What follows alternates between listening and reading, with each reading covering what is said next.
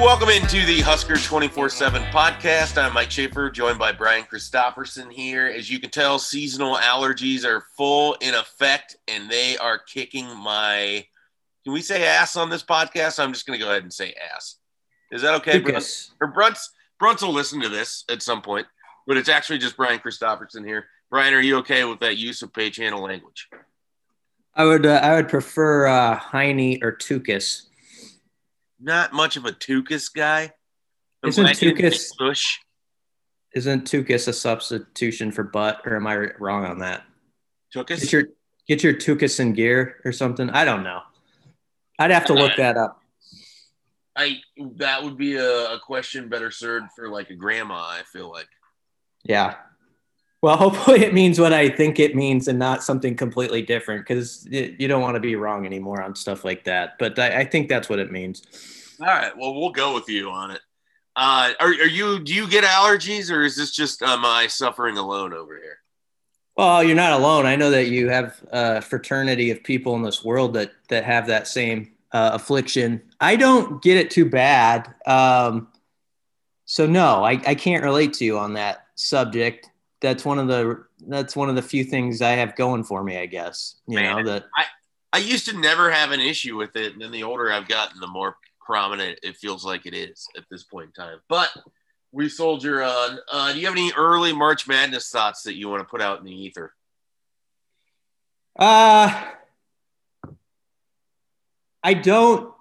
I, I thought it, it. No, it started. The tournament started strong. I felt like, and there was like the middle of it, the, the middle two days. I was sort of like, all right, this is picking up steam. And Monday was just a rough day. It wasn't interesting. Nothing. The games kind of all stunk. It felt like, uh, you know, and so it was hard to. I don't know. I had I had trouble kind of staying as fired up about it, but uh, the schedule's interesting this year with how they're doing it with COVID. Do you prefer the old schedule or the new schedule? I probably prefer the old schedule because that's just kind of what I'm used to, and because the Monday games were so not interesting for the most part. Yeah. Um, I do. It, it was nice. Like Friday felt like very normal to me, if that makes sense. You had those. You had those like 11 a.m. starts. Florida and Virginia Tech went into overtime right away. You were getting the the good games, the upsets. Kind of everyone in the country seemingly participating in in reacting to everything as it's going on. Multiple games being close and late the need for multiple TVs. Like it, it Friday felt the most normal that March Madness ever could. And that's saying a lot given that they're all in one city, that they have sparse attendance, that, you know, one team had to drop out on Saturday night. But um, Friday, Friday felt like the tournament normally does to me. And then it kind of just all went downhill after that. Though Sunday, Sunday had some good games. There was some weird results in there, and the games were really entertaining. But it just felt like the Friday Sunday matchups played out for much better television than the Saturday and the Monday ones. But I also feel like your your best teams are largely in that Saturday Monday group going forward. You got a lot of Sister Jean shots. You got a lot of Mick Cronin dad shots. Yeah, they're, Uh, they're so- gonna line up. That's gonna be your your national title. you think so? Yeah, that's the storyline. That's. I do believe in sports storylines sometimes. Like I think sort of sometimes there's these things that like you see them in the air, like it's perfect for the cameraman. It's like the perfect shot that they're gonna take us with all the way to the finish line. And so some it does seem like sometimes it works out that way in sports, although that would be uh, one sort of ridiculous uh, Final Four game, uh, UCLA and Loyola. Yeah, I uh are they in the same region? I can't even remember. No, they're they're they're across the bracket from each other. It, it would work out. I I will say the one thing that did get a little bit old was because there's not that many fans there. The the tight close-ups of the coach's family over and over and over and over um did get a little old. But you can only do so much. And I again, like I'm I'm happy it's back. I'm certainly going to be looking forward to Sweet 16 and the Elite 8 coming up here this weekend as well. It does really feel like it is Gonzaga and everyone else. Um, but we will see if uh, if it plays out that way because sometimes, you know, this tournament when you're the the clear number one team, It's not like it's any easier for you than it is for anybody else. Yeah. My favorite moment, I guess, would be when the guy from Abilene Christian, who was like a 52% free throw shooter, went up there and just knocked him down with a second left to knock off Texas. I enjoyed that. It was not a great moment for me from a oh, financial oh, I'm sorry. standpoint, but it is funny that in multiple times you saw bad free throw shooting guys knock down these key shots and then other guys that were like 88%. It's just like that's when they chose to not chose to miss, but that's when the miss occurred. Um, and so it's just uh it's always kind of fascinating how it plays out drama wise. All right, well, let's move from one renowned sporting event in March to another pro day. What did you learn? You were over there on Tuesday. It was like in a you know, you, you got to go to pro day last year. It's like the last event you got to cover before the world shut down, I think. And then uh, you were at pro day again today. Or yeah, this this felt a lot better. Uh, last year, everything was falling apart, and you knew it when we when I was at pro day. Um, it was this just odd thing. Like I'm not going to be around here for a while. That was the first time I was back in Hawks Championship Center. I'm pretty sure of this since last year. So it it, it was it was kind of cool and weird to be back uh, inside there. There were five former Huskers who worked out, so that's a smaller group than usual. Uh, but it's it was an intriguing group. Like everybody involved actually has a shot to like at least earn a free agency deal, as opposed to some years. I don't want to name names, but there'll be some guy, you know, participating, and you're like, it's just not going to happen, man. You know, you kind of know it before, before right. he even goes out there. Uh, I guess the headliner is DiCaprio Bootle, uh, just because he said he told us on Monday, a day before, I'm going to run in the four threes. That's that's what my plan. And then he did it. He backed it up with a 4.38 and had a 36 and a half inch vert. Uh, was pretty good in the ball drills that I saw. Uh, so that I I think he, you know, whenever a guy runs in the four threes, he he'll get people's notice and you know, some people wonder about DiCaprio's size, I suppose. Um, and he didn't have a lot of interceptions, but he also does have good film out there of of locking down some really good wide receivers. Like he shut down Laviska Shenault for a Saturday, and he's had games like that where he's taken really good guys out of the equation. So, you know, he did all he could do. That's all. I mean, I whatever they think from now on, he went out there on this day when there was an opportunity and he grabbed it. And so I, so I really uh, respect that performance. I thought Jack Stoll had a good day. He ran a 4.60 40 or right around there unofficial. That's pretty good for a yeah. Yeah, man- much faster than I would have guessed for him. I would have guessed more in the four eight range. Not yeah, that, he, you know, and, and I always kind of laugh because I laugh when other people say this, and I just did it right there. Like do we as a human know the difference between 4.6 and 4.8 really no no but there's a lot of people i asked people the other day how fast they would run it and there's there's too many people who think they could run a four six. i'll tell you that much um, that that probably would run a 4 might might crack 5 um, so yeah that i mean that's a very good time um, and he he had some other good results. He had a good broad jump and things like that. I thought Matt Farniok had a good day too. I think his vertical was over 33 inches. He had 28 on the bench. Uh, ran an okay 40 time for an old lineman. Brendan Jaimes, I don't know if his stock went up or down, or it's hard to say. He didn't run the 40 uh, yeah. because he had stiffness in his calf, you know, but the advantage he has that the other guys don't is he went to the Senior Bowl right. and was right in front of those NFL guys. And I have to think they put a lot more stock in that and the seeing him go against good guys for a week than what he did for 30 minutes on Tuesday. You know what I mean? Yeah, I don't I don't really know that there was much. I mean, I I don't know that there was much more that he could do on Tuesday that was if if you liked him down in the senior bowl, you got to see more and you got to see multiple days of it. And you got to see multiple situations. You got to see game action and and you know, practice action. I don't know that there's much to take away from his 22 reps or his 31 inch vertical or whatever else it was that he did on Tuesday. And and I still assume that there's going to be private workouts for these guys Mm-hmm. Um, but maybe there's not. I guess I don't. I don't follow the NFL draft enough to know. I know that private workouts weren't really a thing last year, but I, I have to assume with the loosening of restrictions that they would be uh, this upcoming year. And I, there's still the uh, the virtual combine that he's going to be part of as well, right? Uh, yeah, whatever that entails, he will be. I mean, at this point, I guess handicapping it from afar, Jaimes to me would maybe be a day three guy, and maybe somebody else sneaks in there. But it feels like that's sort of where it is right now with this draft class for Nebraska. Like, um, you know, may I never know with offensive linemen. It's really hard to say because there have been guys I've watched in this program who I'll admit I didn't necessarily think were going to last or, or be in the NFL or even get a chance. And they have had more than a cup of coffee in the NFL. And so I always keep that in mind. Like Zach Sterup's an example of a guy after his Nebraska career. I wouldn't have guessed that he was going to get much opportunity. And to his credit, he has had some opportunities. Nick Gates is a guy who's I thought sort of stayed in place, you know, for the last couple of years of his Husker career. And, you know, he's now a starting center.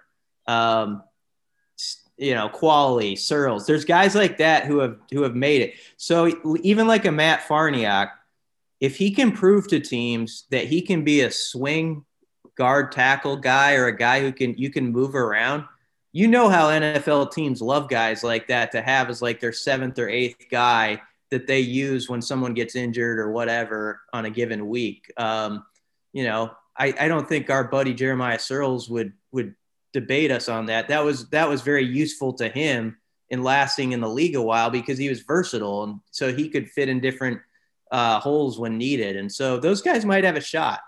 Yeah, I, I think you kind of hit on it. All it takes is just one team. It, you know, for Nick Gates, it took the Giants. It took maybe the connection that Mike Cavanaugh had out there, or or whatever. It took one team, and he's been able to parlay that into a nice uh, NFL career. And and then once you're on the radar with one team, other teams start to notice more. And so I, I think a lot of it to me is if these guys don't get drafted, we've seen so many people have success as uh, as NFL free agents, and I I expect somebody like DiCaprio Bootle, if he's not taken at the end of the the draft in round six or seven, I expect he's going to have um, you know several choices uh, when he when he goes to decide where he wants to go for camp. And so it, it's a it's a unique group of seniors that are going through this uh, because I, I, don't know that there's a ton of them that I expect that that are going to have NFL careers.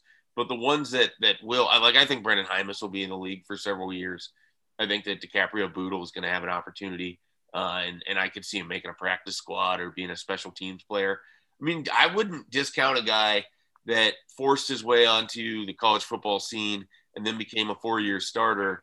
And then on top of that, the analytics just love him. I mean, he's he's a guy that you know his his size doesn't jump out to you, but everything else that he did on a football mm-hmm. tends to stand out to people who really track stuff that goes beyond just interceptions. And so um, I I think that he's got a pretty good shot to uh, to play a little bit as well. And and you know Jack Stoll, Matt Farniok, like I said, you find the right team uh, it, it's going to play out well. Did those guys have anything to say when you did zooms with them? Obviously, DiCaprio Bootle called his shot, knocked it out of the park. But was there anything you learned about Nebraska moving forward when they were talking? Um, Jaimes was interesting because he had that quote that was widely circulated with uh, another outlet, uh, like the Spun or something like that, um, about uh, sort of the culture within the program. You remember like a couple months ago that that that traveled a few miles because we didn't have anything else to talk about. I think more than anything, uh, but he sort of, I felt like he he kind of clarified that a little bit, um, and he said it. You know, he tried his best as a leader to to spread this is how it's supposed to be uh, by example. And now he said it just needs to keep spreading. Like more or less, like he believes that they are going in the right direction over there, even though people can't see it yet. So that's one of those quotes people kind of laugh at because they're like, oh, that's great. But I, I understand what he's saying. He's part of the crew that, that within those walls, there is a belief. Like if you talk to guys like Austin Allen and Garrett Nelson and some of these guys in the program right now, they believe with all their heart, and it's not just talk, that they are getting closer and closer and they're about to turn this corner. Um, even though they know that there's a lot of skeptics that roll their eyes to that. And that was sort of Jaime's take too, that that's where they're at as a program. So I felt like he added a little clarity to that sort of situation from a couple months back. Yeah, I, I think that was kind of what a lot of people um, were wondering, at least from him. And, and look, and, and I think it's important that the guys over there believe that they're close because you'd rather that than people saying, well, I don't know, you know, because that's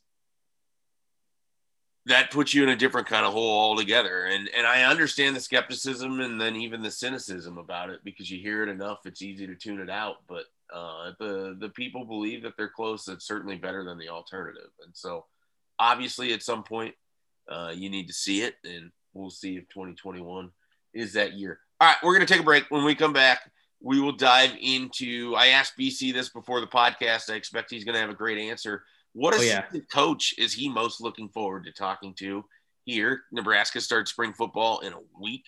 And then we'll get into a little recruiting. We got some recruiting news. The state of Georgia is on fire.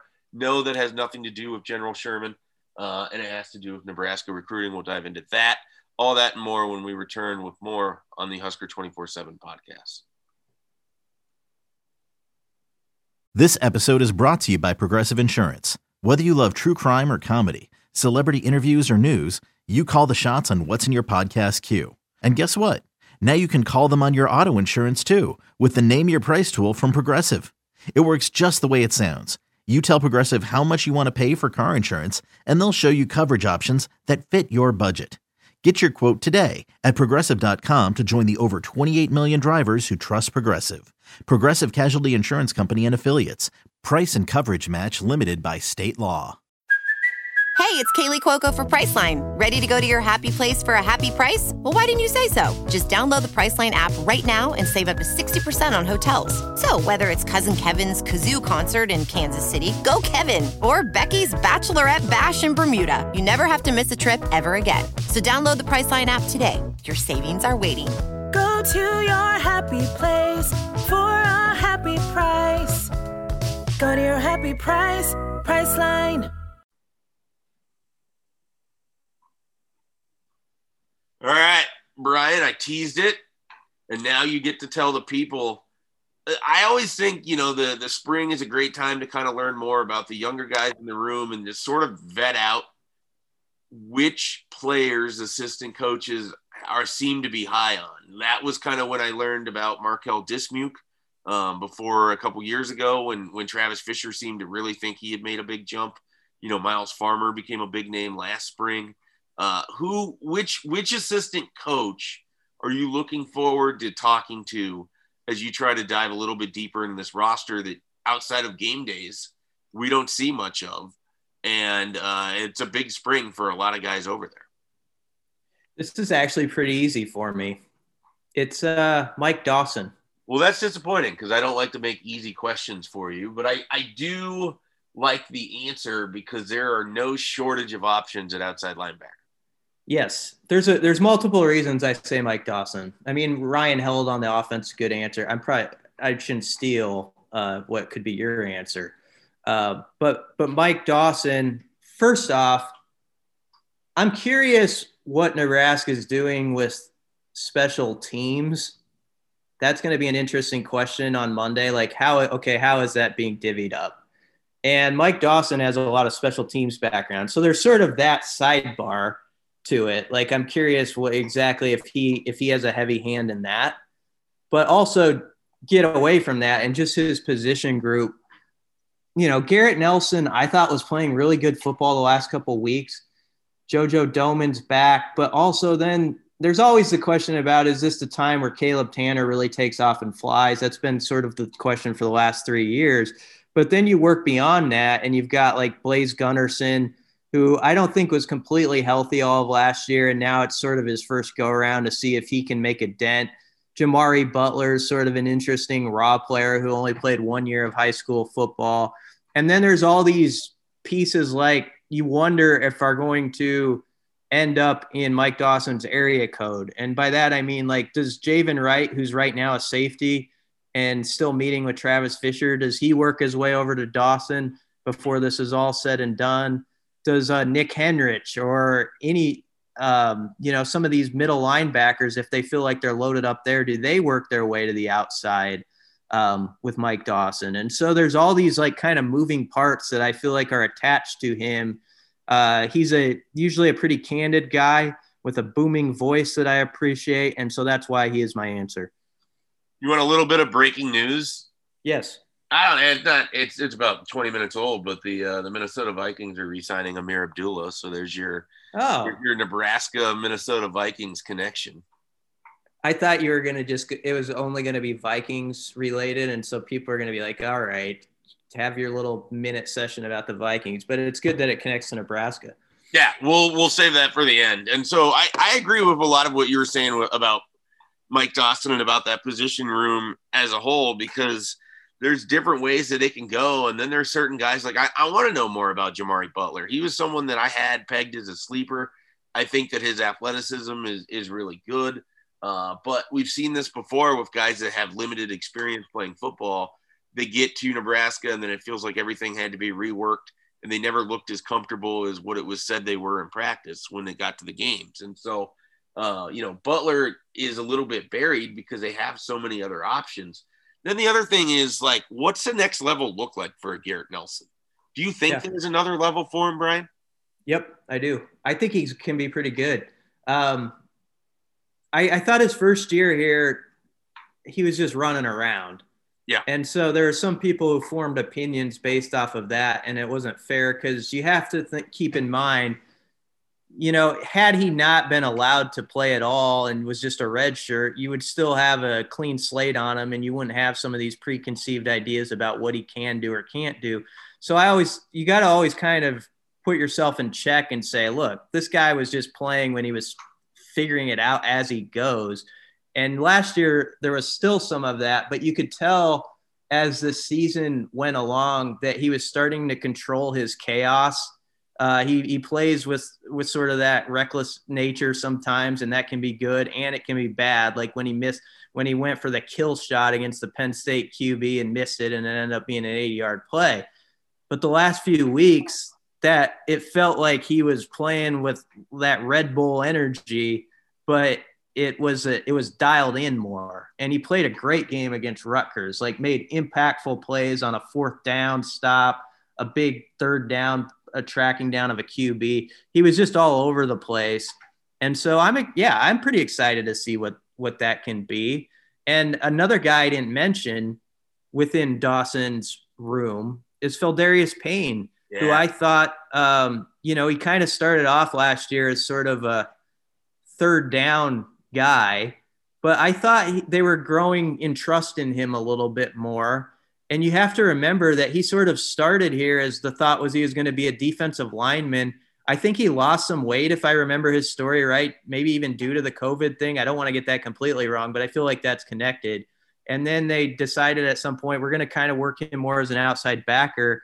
And for a guy who sort of just switched on the move like that, he actually had a pretty good rookie season, I thought. And so let's see where he goes.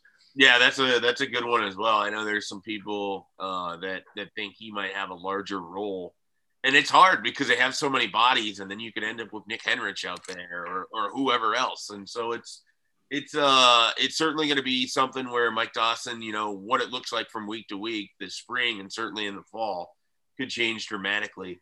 The answer that I might have gave to that same question, Brian, I'm curious what you think about this, is Tony Tuioti, because I think you have a lot of younger defensive linemen. You know, yeah, we saw Casey Rogers, we saw Ty Robinson, but you can get beyond that too. Mosai Newsom, what does it look like for him? They didn't get to play Jordan Riley much. What do they want from Jordan Riley in 2021?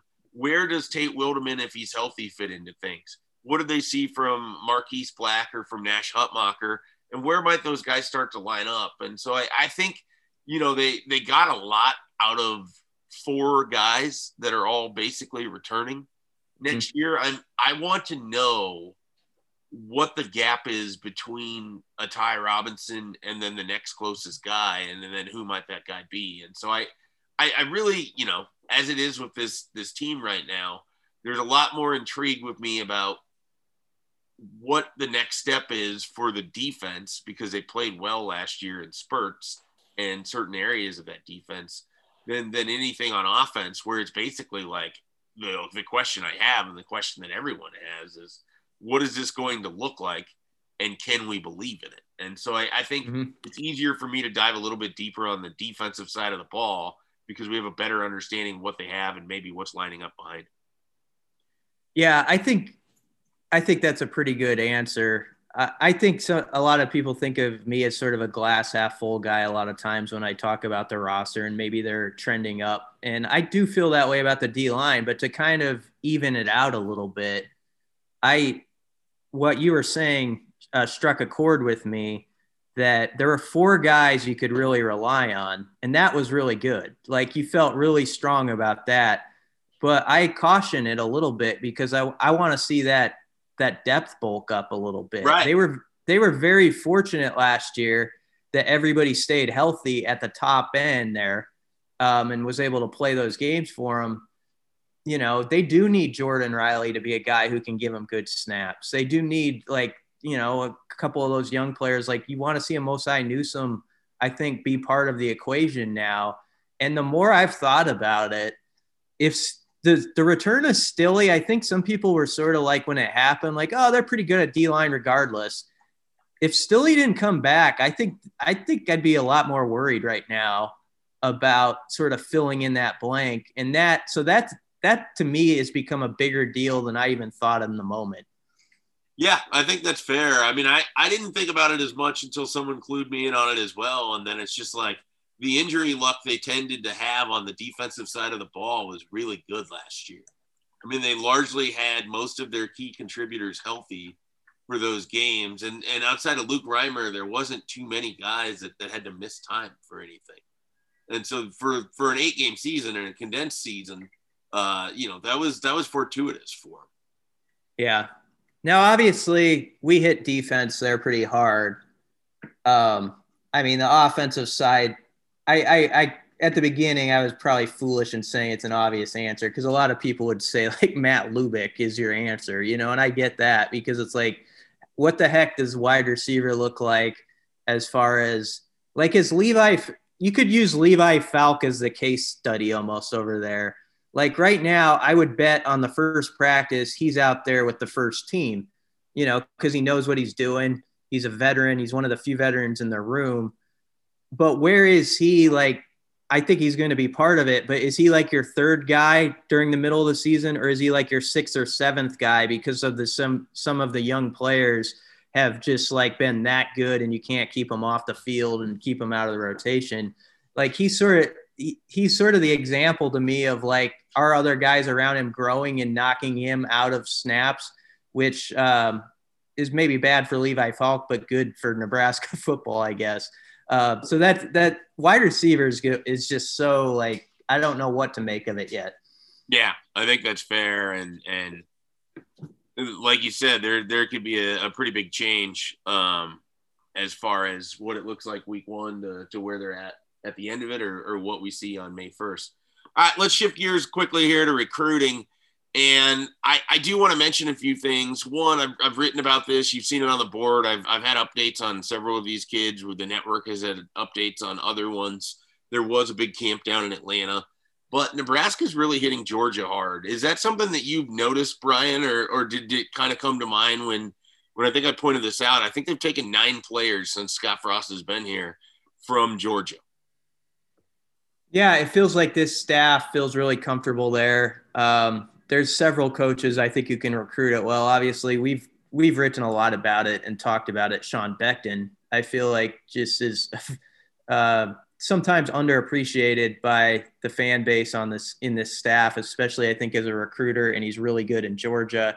Has a lot of good relationships there. And the thing I like is that they're heavily involved with the powerhouse programs down there now, like a Buford program where Gabe Ervin and Malik Williams came out you can you can tell people more about who they're looking at now there but it feels like they've they've got a foot in the door there And that matters, you know, like guys who are juniors or seniors in a program like that are looking at guys who like Gabe Ervin who's like, oh, he came through here and he's at Nebraska. And, you know, if Gabe Ervin has some success and gets on the field a little bit early, that's all the better for that cause, you know. So uh, Georgia's one of the best football states there is. And I think everybody realizes that now. I think there were times when it got lost because people would always talk about Florida and Texas and California. And talent wise, at the top end, Georgia does not take a back seat to those guys um, anymore. I don't think. I mean, there's it, it's as it's as talent rich per capita as any state in the country, and maybe at the top. Yeah, I, I agree. And, and I think that's why it's important. You know, if Nebraska can land a guy like an MJ Morris as their quarterback, it's big to set up your quarterback room. But also, if you have success with a player like that and he's very visible as the quarterback for you, that's going to have a reverberating effect on how you can recruit in that state in the in the city of Atlanta. Because those guys don't end up being four-star quarterbacks, end up at those camps without making connections, without making friends, without – you know, winning over some people in that area. And, I, one of the things with Nebraska's lack of success and sort of lack of individual success is then it makes it harder to build off of it. If Nebraska football was a little bit better and Cam Taylor Britt was a little bit bigger of a name, they'd have more success in Alabama because of it. If, you know, like it, it, it stands to reason that if you can have some of these things go well for you, and if, if MJ Morris can be a quarterback at Nebraska and, and be visible while doing it, and the team is winning, uh, it, it, can help out in that recruiting garden. And and certainly we've seen it. Like they they've been able to go back in for for defensive backs. They've been able to have some success with running backs down there.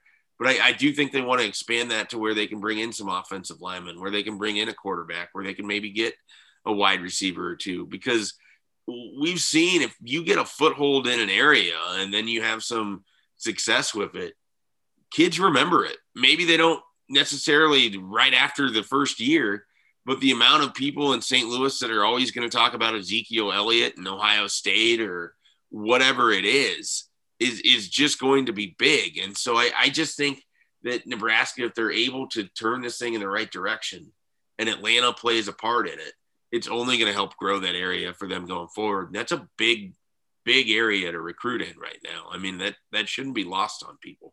Yeah, I mean kids aren't going to care to me anymore as much that oh Nebraska won national championships in the 90s before I was born as much as oh yeah they have a guy that I remember being a stud in this area who was like 3 years older than me and now he's a star on their team on Saturdays on TV in front of me like that to me is the biggest deal you know and and so uh, it would be, you're right, though. It needs to at some point soon be attached with wins that puts you like in that on that radar screen where people actually, kids like that actually are watching Nebraska because they're playing in a big game. And then it's like, oh, yeah, that's Myles Farmer out of Georgia. That's Quinton Newsome out of Georgia, you know, and, and it's right in front of their eyes as opposed to having to search for it because Nebraska's sort of, um, not visible right now to people outside of our little bubble. Yeah, that uh, that's a good point as well. Um, I want to I want to throw in a couple recruiting things here.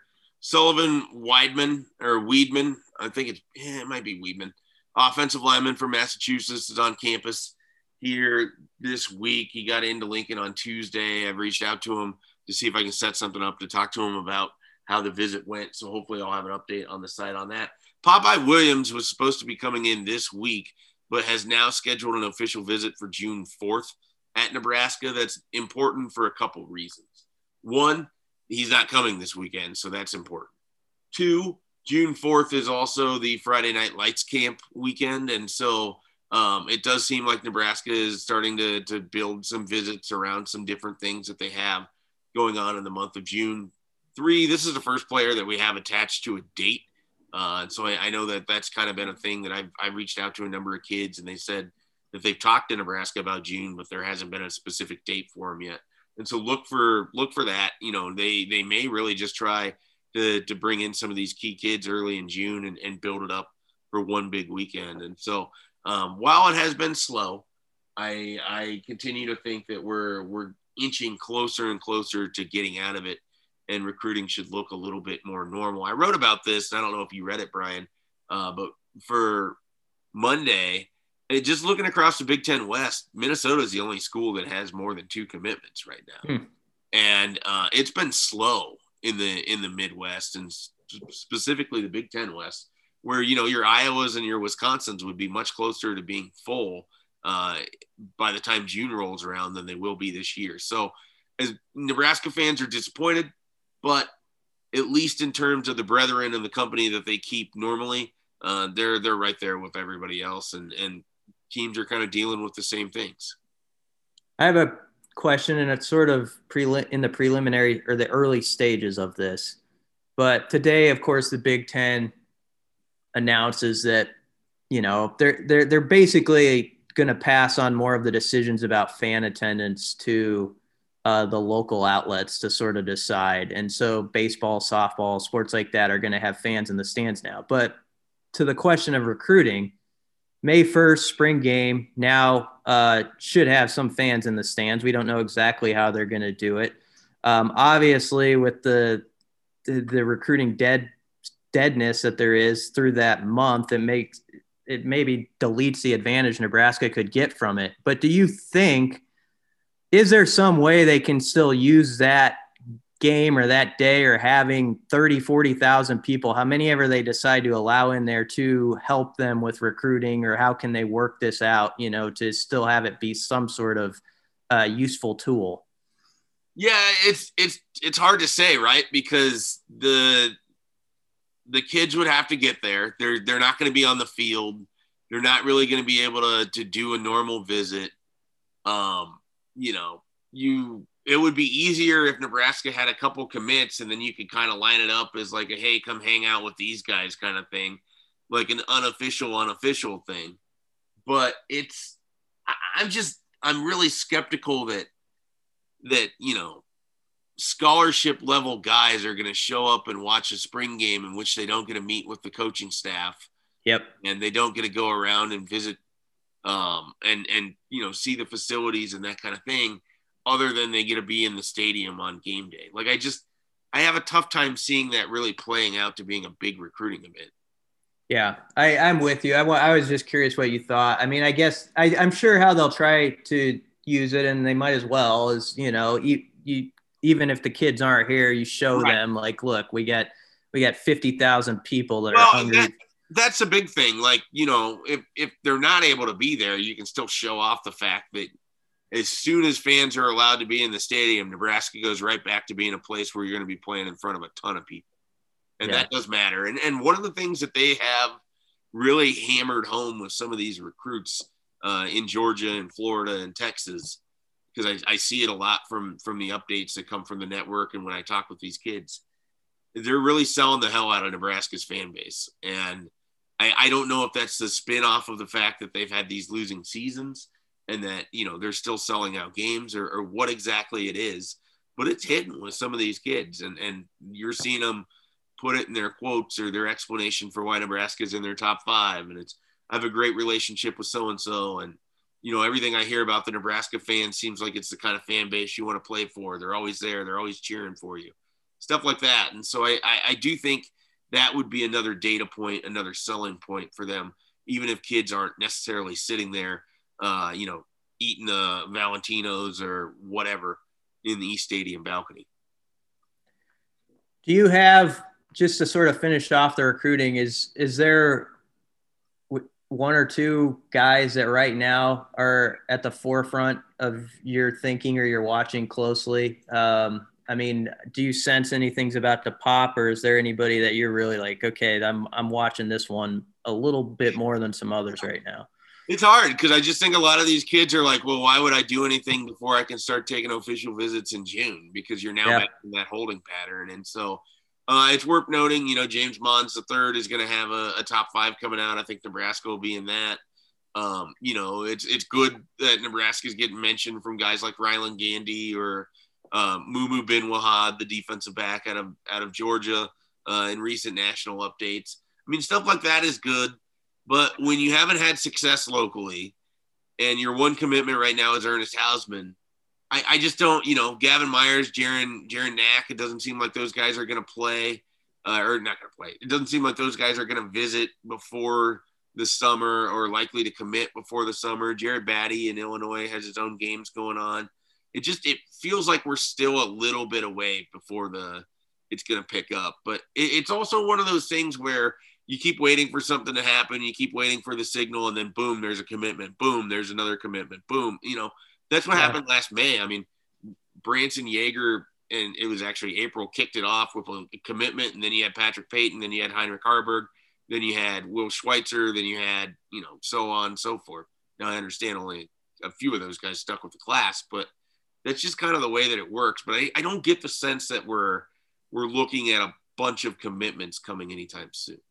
I also have come to the realization because I'm a little slow on the uptake that um, the COVID situation was hard has been harder, I think, on this class than like it's easy to think last class because much harder were, on 2022, and it took yeah. me a while to figure that out too. Until some of our national analysts were like, "Hey, look, I mean, at least the 2021 guys got to have visits as juniors."